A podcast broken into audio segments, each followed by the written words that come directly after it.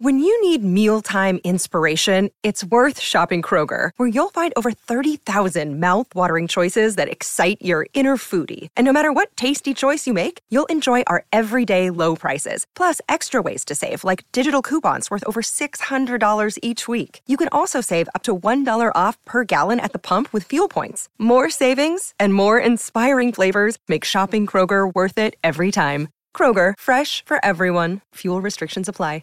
This is Matt Spiegel, and I can't wait to bring you season two of the PBP Voices of Baseball. The very best play by play voices in the game talk about their craft. It's a job so special that even Joe Buck told us he will probably go back to it. I'm 53, basically 54. I, I think it's too early to say nevers at this point in my life. I think at some point I'll get the itch again. Incredible guests sharing great stories from your favorite teams coming this year. Find us on the Audacy app or wherever you find podcasts podcasts. Welcome back to Silver and Black today, the Tuesday edition, as this victory week for those of you in Raider Nation rolls on here on Silver and Black today, an Audacy original podcast. Your hosts, he is Moe Moton. He is the senior NFL writer over at Bleacher Report, also Raiders columnist at sportsnaut.com. I am Scott Gulbransen, your co host. I am also a writer and editor over at sportsnaut.com where you can catch all work. You can follow Moe on x.com at M O E M O T O N. I am at LV Gully. The show is SNB Today. You can find us anywhere you want to find us.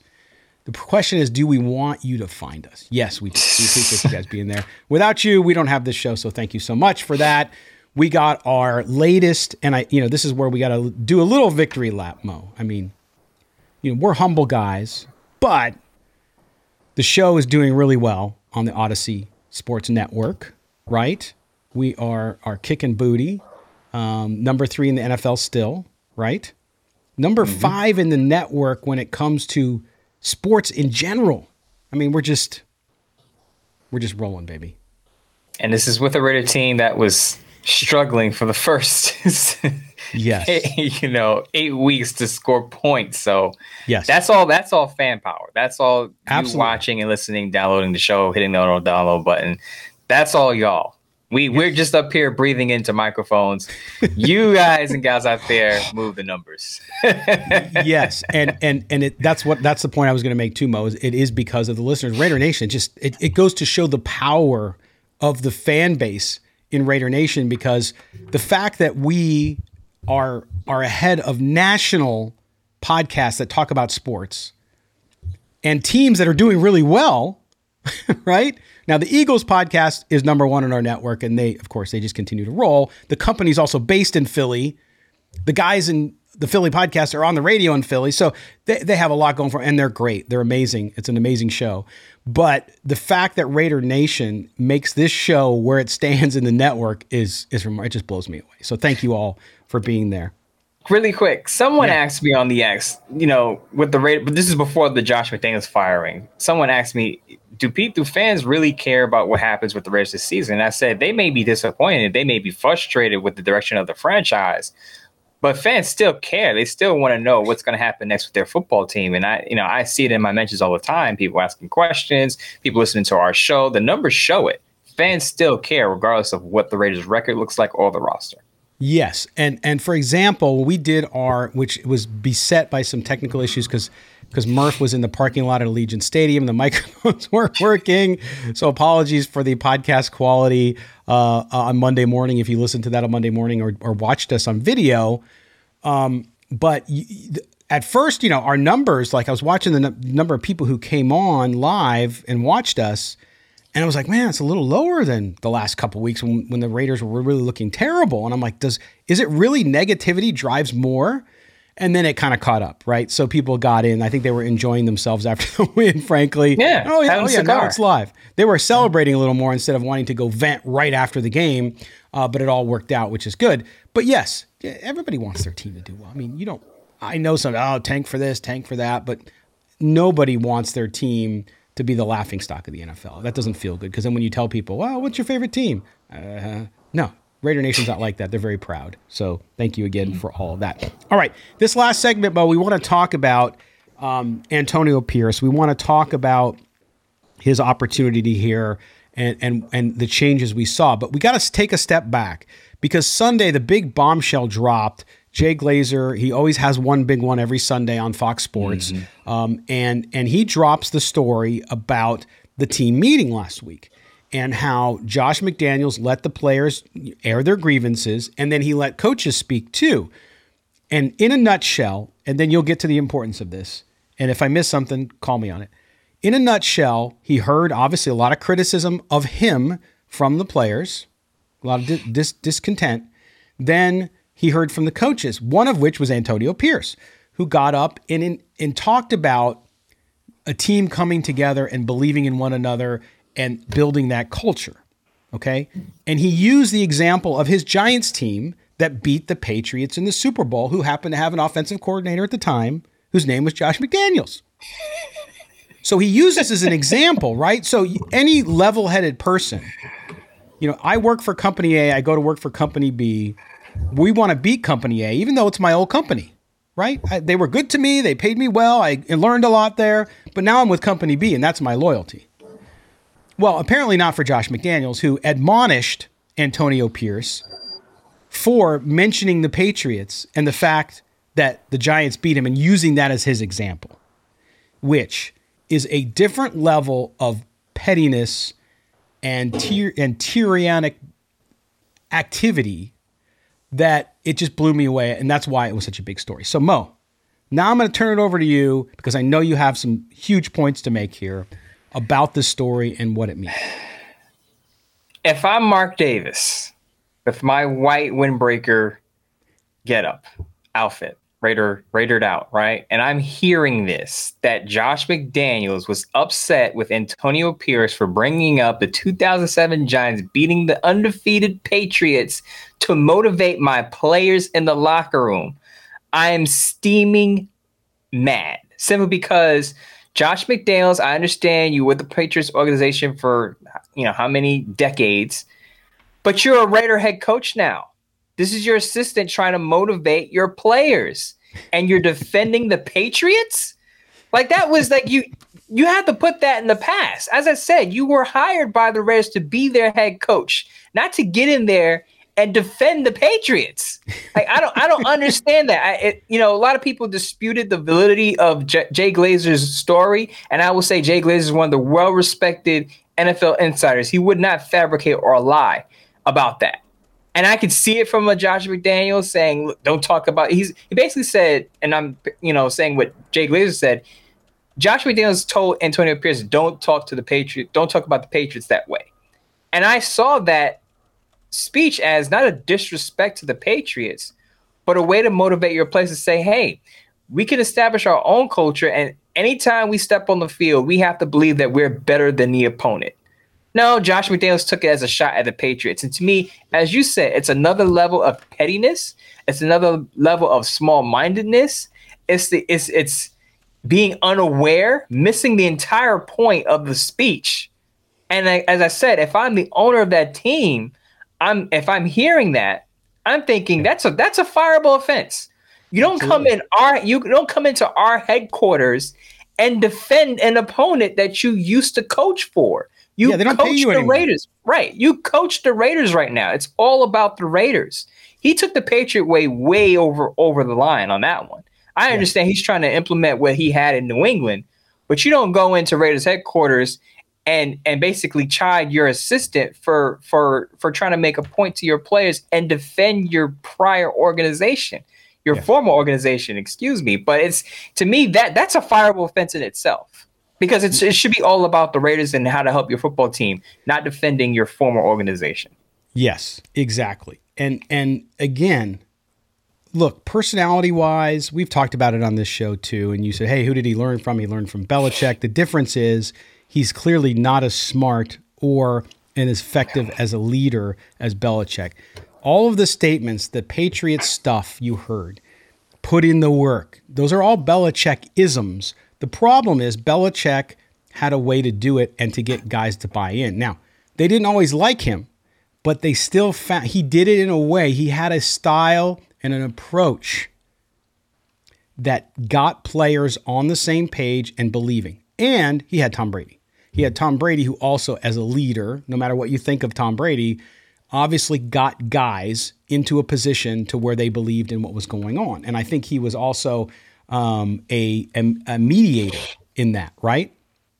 So to me, that's why this story was so big. And you're absolutely right. It, it sealed his fate. Then, Moe, the part that you left out, or we didn't talk about yet, I shouldn't say you left out, was that after that meeting, they go to practice, and the rest of the way through the Detroit game, and he's giving everybody the cold shoulder.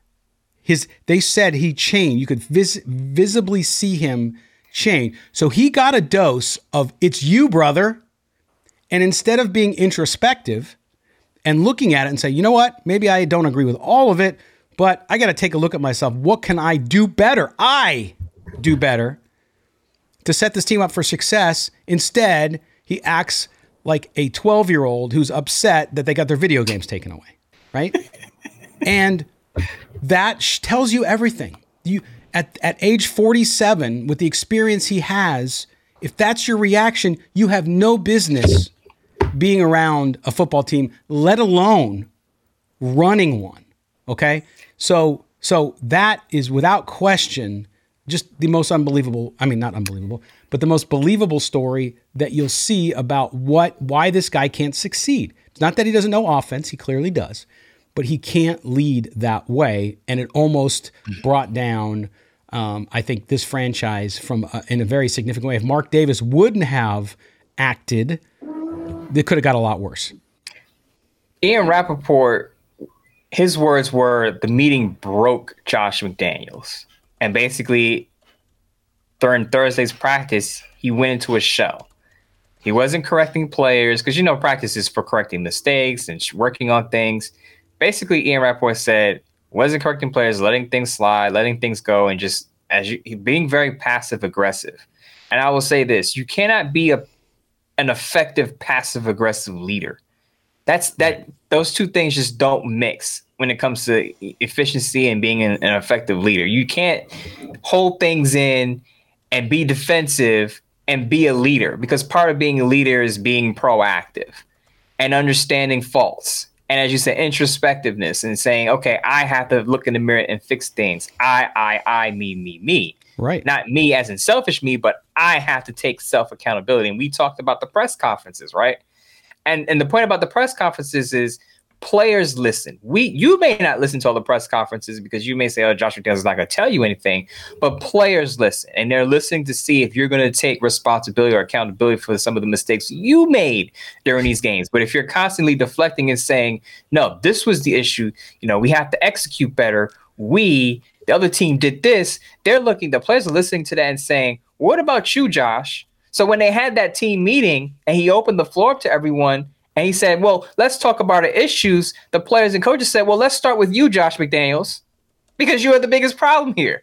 And then when he got that full dosage of you have to be accountable for your mistakes, he couldn't handle it. And that's not a leader. That's just not, not a leader not only could he not handle, but the other thing too that hasn't propped up here, but but again, and and I'm I want to make this clear that I'm making these assumptions. So this is on me. Nobody's reporting this. But I also think based on what we heard in those press conferences through this stretch with Josh McDaniels too, which I know probably irked the players, was he played favorites right? So Jimmy Garoppolo performs poorly, will not criticize him. And again, I'm not saying you go throw your player fully under the bus and just say he's terrible. I'm not saying that. There's nuanced ways, including ways he could see Bill Belichick do it, where you talk about, hey, quarterback's not performing. Um, and and it's a problem, right? You acknowledge the problem and say, yes, he's part of the problem. He's not the whole problem. We got other things wrong here too, but he's part of the problem. He needs to do X, Y, and Z. Instead, what was it? Well, that's a bunch of little things Nah, that's a bunch of little things. No, Jimmy, you know, yeah, he's got to protect the ball, but but but we, we're making mistakes all over. Well, no, you have to call call it out for what it is, and I think too that wore on people as well. So here's a guy, and the quarterback's the most posi- most important position in the NFL. Excuse me, and you are not acknowledging that you have a major problem there because when you had a chance to start your rookie, you start a guy who's way over, way washed out, and and doesn't give you any chance to win. So there was that too. So this all coupled together, you can see why this team. I don't know how good this team can be, Moe. I just don't know because under that type of leadership, you were never going to get good results. Now they have new leadership and the results are better in one game, but now the key is to be consistent. I will say it's a better team than we saw in the first eight weeks in the season. Absolutely, 100%. In every possible way, right?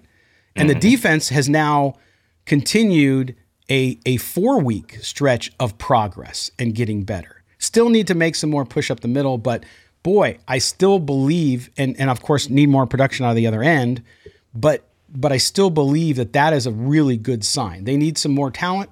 They have some good talent that they can get more out of, and we'll see that. But let let's now delve into the Antonio Pierce because everybody's fired up about Antonio Pierce. They love him. Media loves him because it's mostly former players in the media now, and he gets players, which you and I, we can't. We didn't play in the NFL. We can't relate on that level. So, so the fact that you have a coach who can do it doesn't mean that that is the key to success and that will make you successful. There are a lot of other things included here. But you look at some of the numbers again. If you look at Raiders coaches that had uh, a 20 plus point wins over the last 20 seasons, 20 seasons. So going back to 2001 or 2003, excuse me. Three. Tom Cable in 44 games had four 20 plus point wins. Jon Gruden in 53 games, one 20 plus win. Jack Del Rio, 44 games as well, one. Norv Turner in 32 games, one. And Antonio Pierce in one game has a 20 plus point win. So, you know, again, I know numbers, you can manipulate them all you want, but that was pretty impressive. I also look at um, um, the other stat I had here, which I'll get to in a minute. But Antonio Pierce, right guy, right moment. Rich Bisaccia was the same way as far as when all that stuff went down in 2021. He was Johnny on the spot. He kept the team together. He rallied the troops, and they had a nice little run towards the end of that and made the playoffs. Antonio Pierce, he's he's auditioning here, Moe, and and he doesn't have a lot of experience coaching. Yes, he was at Arizona State and coached high school, all that stuff. But at the NFL level, being a head coach, not so much. But he's got people believing, he's got the players believing, so he is the right guy at the right time. What do we need to see over the next eight games that will show that he is the right guy moving forward, i.e., as a permanent head coach? I think you have to start with the Raiders finishing with a winning record. So if the Raiders go, what is it, six and three under Antonio Pierce, it would be they're one and zero oh right now under him. Then that starts the conversation of do we bring him back because you took a team that was three and five under five hundred and you got them to a winning record. And usually nine and eight, you're vying for a playoff spot. Right. So that means the Raiders were at least in contention for a playoff spot by the end of the year when the second half of the schedule gets a little more difficult than the first half of it. So I think six and three is where you start the conversation. If the Raiders make the playoffs, definitely he he has a, a real shot at that point. Obviously, if the Raiders make the playoffs, because as I said, it's human nature to self correct after making a, a mistake, right? Sure. So the Raiders got to the playoffs under Rich Bisaccia. I know a lot of people say it was the COVID year, other teams had injuries, the Raiders snuck in through the back door. I get that. But what the Raiders had with Rich Bisaccia was a lot better than what they got with Josh McDaniels. And I think it's human nature to for Mark Davis to look at that and say, well, I had an interim head coach who got us to the playoffs, and the players responded to that interim head coach and, and vouched for him because reports came out that players vouched for Rich Bisaccia if that happens again, I'm not going to make that same mistake and go in another direction unless there's this candidate that I absolutely want that's available. Right. So I, I think with again, the conversation starts at six and three if the, if the Raiders have a winning record. It bumps up if the Raiders obviously make the playoffs, and and it goes without saying if they win a playoff game, they win their first playoff game in how long? He he's probably going to get the job if they win a playoff game. Now a lot of people say, "Oh, that's a low bar to, to scale," but as I said, when is the last time the Raiders won a playoff game? So, and I, it, I, I think Moe, it's a high bar because I mean, again, where this team is at, and you look at the rest mm-hmm. of the AFC now, it's a long season. We see the San Francisco 49ers really struggling, mm-hmm. right? Which some of us saw because of the quarterback thing. But then you look at the Dolphins struggling. You look at the Bills lose on Sunday night to the Bengals again. So you never know what's going to happen. But to get to the playoffs as an interim coach with a team that was below 500 when you took over because the other guy got fired – that's a big task. And I think what people are going to say, because a lot of what I've been seeing um, from former players, from fans, from some in the media has been this guy's a Raider. He grew up in Compton. He's he loves the Raiders. This is a guy who gets us. And and I don't disagree. I think he has all the intangibles that you would want to lead your team, right? But the big but here becomes you, it's a results business. So you have to show. Now, if he goes uh, and and like you said, goes six and three, gets in the playoffs, makes gets a, a playoff win, and this team performs well, and Aidan O'Connell, O'Connell develops nicely to the point by the end of the season, you're like, boy, this guy's a starting quarterback in the NFL too. I'm not putting that all on him. But if that stuff happens, then yes. But I just want people to realize, I think, and again, I don't want to be the wet blanket, that it's a long road, right? It's a long road, but I, I just want to say that one thing that Antonio Pierce has working for him is he doesn't have to call plays. I say that works in his favor because yes. all he has to Very do true. is be a leader in that locker room. So you're not judging him on, you know, how's the offense performing? That's Bo Hardegree. You're not judging him how the defense is performing. You know, he has a defensive background. That's Patrick Graham. So all he has to do is focus on rallying his guys and being a CEO type head coach. So all he's worried about is the bottom line. How many wins do the Raiders get while he's the interim head coach. And that will dictate wh- how strong his candidacy is going to be in the offseason. So I look at Antonio Pierce and people say, well, he has no experience. He hasn't, he, he's not a play caller. He doesn't need to do that. No. Because all he's asked to do is come in and be the head coach. And he has the, as you said, he has the intangibles. It's very clear that the players will rally behind him. Now, going back to that Jay Glazer story, after Antonio Pierce brought up his anecdotal about the Giants in 2007 being the Patriots, Jay Glazer said it was clear that there was a divide in the locker room and players were starting to side with Antonio Pierce. So they're gravitating toward a leader and they identify yes. that leader. Now, I made that point on the X that it's not a coincidence that that Antonio Pierce was chosen to be the interim head coach. They didn't just pick a name out of a hat and Antonio Pierce just won the lottery here. I'm sure players had input. I believe there's a story in the Athletic that said the players talked to Mark Davis. Yeah, and it was it was kind of I'm using the word unanimous, but it was very clear that Antonio Antonio Pierce had the leadership skills to lead this team out of what was under Josh McDaniels. So all he has to do be a CEO type of head coach. Worry about the bottom line. How many wins do we end up with? If it's nine or ten, has a good chance to hold on to that job. Yes, yes, and, and I just I, I guess I'm trying to get to a place because I know there were a lot of people who still go back to well, if they should have hired Bisaccia, would have avoided this. And that while that's true, that does not dictate that Rich Bisaccia would have been successful long term as the mm-hmm. long term answer for the, the the Raiders at head coach. The, the other thing I want to make a point is a lot of people are drawing parallels between Bisaccia taking over and Antonio Pierce taking over, and I will say that the, the the one similarity is they both had to take over for a full time head coach in their interims. Yes. There's a big difference though, because remember, Bisaccia had a, a veteran quarterback in Derek Carr. Bes- uh, Antonio Pierce, although he's not calling play, calling plays, he has a rookie quarterback. so I believe Antonio Pierce's road to a winning record and keeping his job is a little more difficult because, as I said, he's not calling plays, so he's not responsible for the offense. So you can't give him credit for that but he also has a rookie quarterback who's learning on the job and a first time offensive play caller. Greg yeah. Olson took over calling plays under Rich Bisaccia, and Greg Olson's been around the league for how long? Forever. He's been an offensive coordinator before. So there's a lot of inexperience with Antonio Pierce's group. So it's going to be a lot more difficult for him. So I see the similarities in the interim tag, but there are big differences there. Yeah, and I'm rooting for the guy. I mean, I love I love leaders like Antonio Pierce, and and he's likable. He's rallied these yeah. guys, and and I appreciate the position he's in and the job he's doing. But mm-hmm. you look at the stats since 2000, interim coaches. Okay, out of all the interim coaches, uh, only only three made appearances in playoffs. Only uh, only three had winning records as interim coaches. Uh, the, the, most successful interim coach was Jason Garrett in Dallas. He went 80 and 64 and and went on to be in, in three playoffs. So so the hill is high. It just it has not in the history of the NFL since the year 2000, the last 23 years, when interim coaches take over and then they get the job on a full-time basis.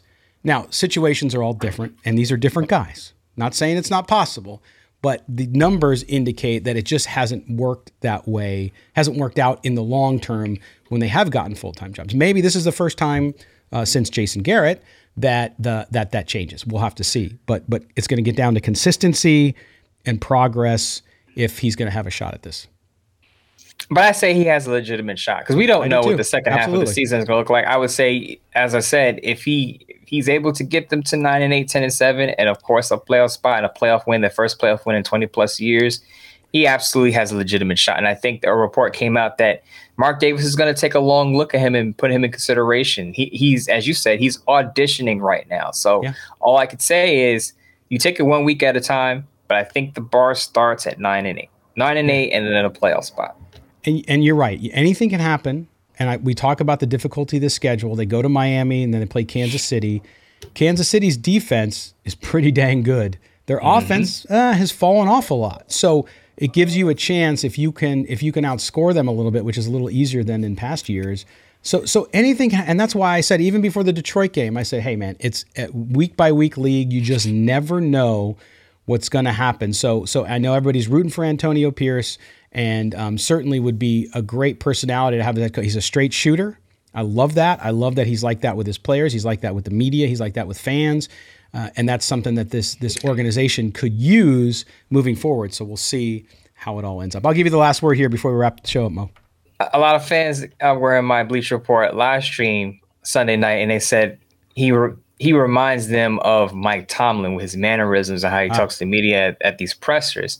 And I think that's the type of not that he has to be Mike Tomlin 2.0, but I think that's the type of leader that the Raiders need as a head coach after what they had with Josh McDaniels for a year and a half. And again, right place, right time. I mean, not that he's not talented and doesn't deserve this opportunity, but he's the right guy. Like he's the mm-hmm. right guy with the mm-hmm. personality, he relates to players because he is mm-hmm. one.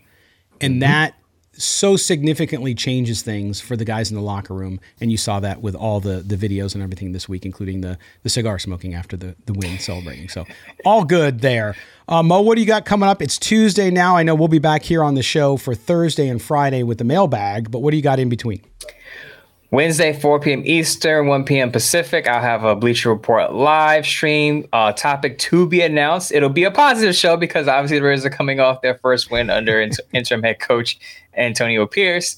So be tuned for that. I also have another Sportsnaut piece coming up on Thursday. Again, topic to be announced. I like to give people surprises so they so they continue to tune in and follow what I'm doing. So I don't want to give it away too early. But again, it's going to be an uplifting week. Big game against the Jets coming up on Sunday Night Football.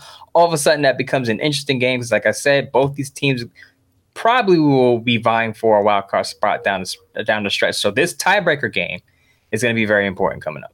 It will be. It'll be a, a good one, and I think the team rushing up to it. You know, having the Jets are going to have the short week because they played on Monday night, and uh, so there's a little bit of an advantage. And they're playing at home, and the Raiders, I think, you know, from from Murph's estimates, seventy percent Raider fans in that stadium against the Giants, and the Giants tra- travel pretty well. The Jets should travel pretty well. It's a weekend trip to Vegas, so um, but Raider fans showed out. Ticket prices are down right now. Maybe they'll go back up this week. We'll see. But uh, that's all a good sign for this Raiders team. So, all right, buddy, we will we will talk to you again on Thursday. For for their family and friends listening to this who will be traveling to the Raiders Jets game, behave yourself at Allegiant Stadium. Don't wreck the stadium. Oh, like, have- I know a lot of people that will be traveling to that game. It's going to be fun. Good man. I appreciate you, brother. I'll see you. I'll see you on Thursday. All right. For everybody here at Silver and Black today, we appreciate you being with us. Don't forget to subscribe to the podcast wherever you get your audio. And also, if you're watching us on YouTube, hit that subscribe and the notification bell so you know every time we have a new video. For our producer, Mike Robier, for Moe Moton, I am Scott Gulbransen. We will see you on Thursday, Raider Nation. Thanks for being with us.